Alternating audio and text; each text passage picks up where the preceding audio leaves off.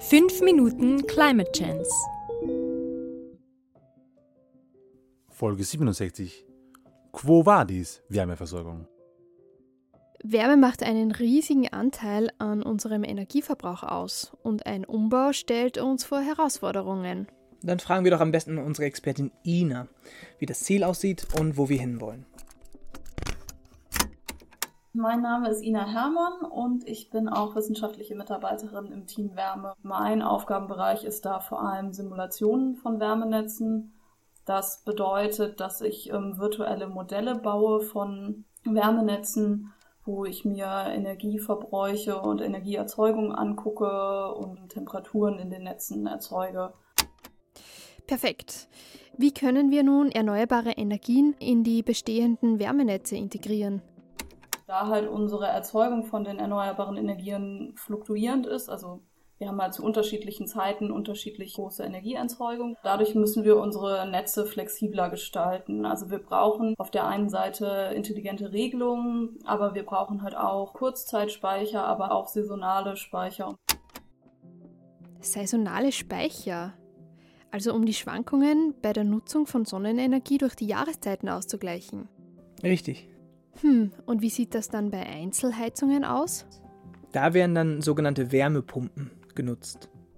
Wir benutzen die Wärme, die in der Luft oder im Boden gespeichert ist, die wir von der Sonne haben. Und die erhöhen wir dann, indem wir erneuerbaren Strom in Wärme umwandeln und dann unsere Temperaturen bekommen, die wir brauchen. Zusätzlich haben wir oft Solarthermie, das heißt, dass wir im Prinzip Wasser durch die Sonne aufwärmen. Gleichzeitig brauchen wir auch kleine Speicher, damit wir halt eine gewisse Flexibilität haben, wenn wir halt gerade keinen Sonnenschein haben oder so, dass wir trotzdem noch warmes Wasser gespeichert haben, das wir dann an anderen Zeitpunkten nutzen können. Durch Strom Wärme erzeugen klingt ja wie ein Wasserkocher. Und wie funktioniert dann Wärme speichern? Das wäre dann eine Thermoskanne, also ein Wassertank, der gut isoliert ist und die Temperatur hält. Ah, und so kann man dann zeitliche Unterschiede ausgleichen. Genau, dann gibt es aber noch die räumlichen Unterschiede. Viele erneuerbare Energien sind stark standortabhängig. Daher sagt Ina, man muss halt prinzipiell immer so eine Kombination aus verschiedenen erneuerbaren Energien nutzen. Also glaube, es bringt nichts, sich jetzt zu sehr auf eine erneuerbare Energie zu fokussieren. Man muss das immer als Ganzes denken und dann kann man dauerhaft die Erzeugung auch sichern. Das klingt doch nach guten Ansätzen für eine Zukunft mit sauberer Wärme. Genau, aber es gibt ja noch einen weiteren Punkt, den wir uns zu Herzen nehmen können. Wir können daran arbeiten, unseren Wärmeverbrauch zu verringern. Klingt logisch. Wo weniger Wärme gebraucht wird, muss man sich keine Gedanken über die Energieversorgung machen. Nur wie? Dafür ist es auch wieder wichtig, dass wir die Temperaturen an den Heizungen absenken. Dadurch können wir Energie einsparen und dass die Gebäude saniert werden. Wenn wir überlegen, dass wir jetzt halt neue Häuser bauen, die stehen dann halt auch noch in ein paar Jahrzehnten im besten Fall. Da müssen wir halt auch darauf achten, dass wir die halt möglichst energieeffizient auch jetzt schon bauen und nicht nur das machen, was notwendig ist, sondern halt eigentlich so viel wie möglich. Die Temperaturen an den Heizungen absenken. Genau, das ist auch notwendig, weil erneuerbare Wärme niedrige Temperaturen liefert. Aber sieht sich dann im Kalten?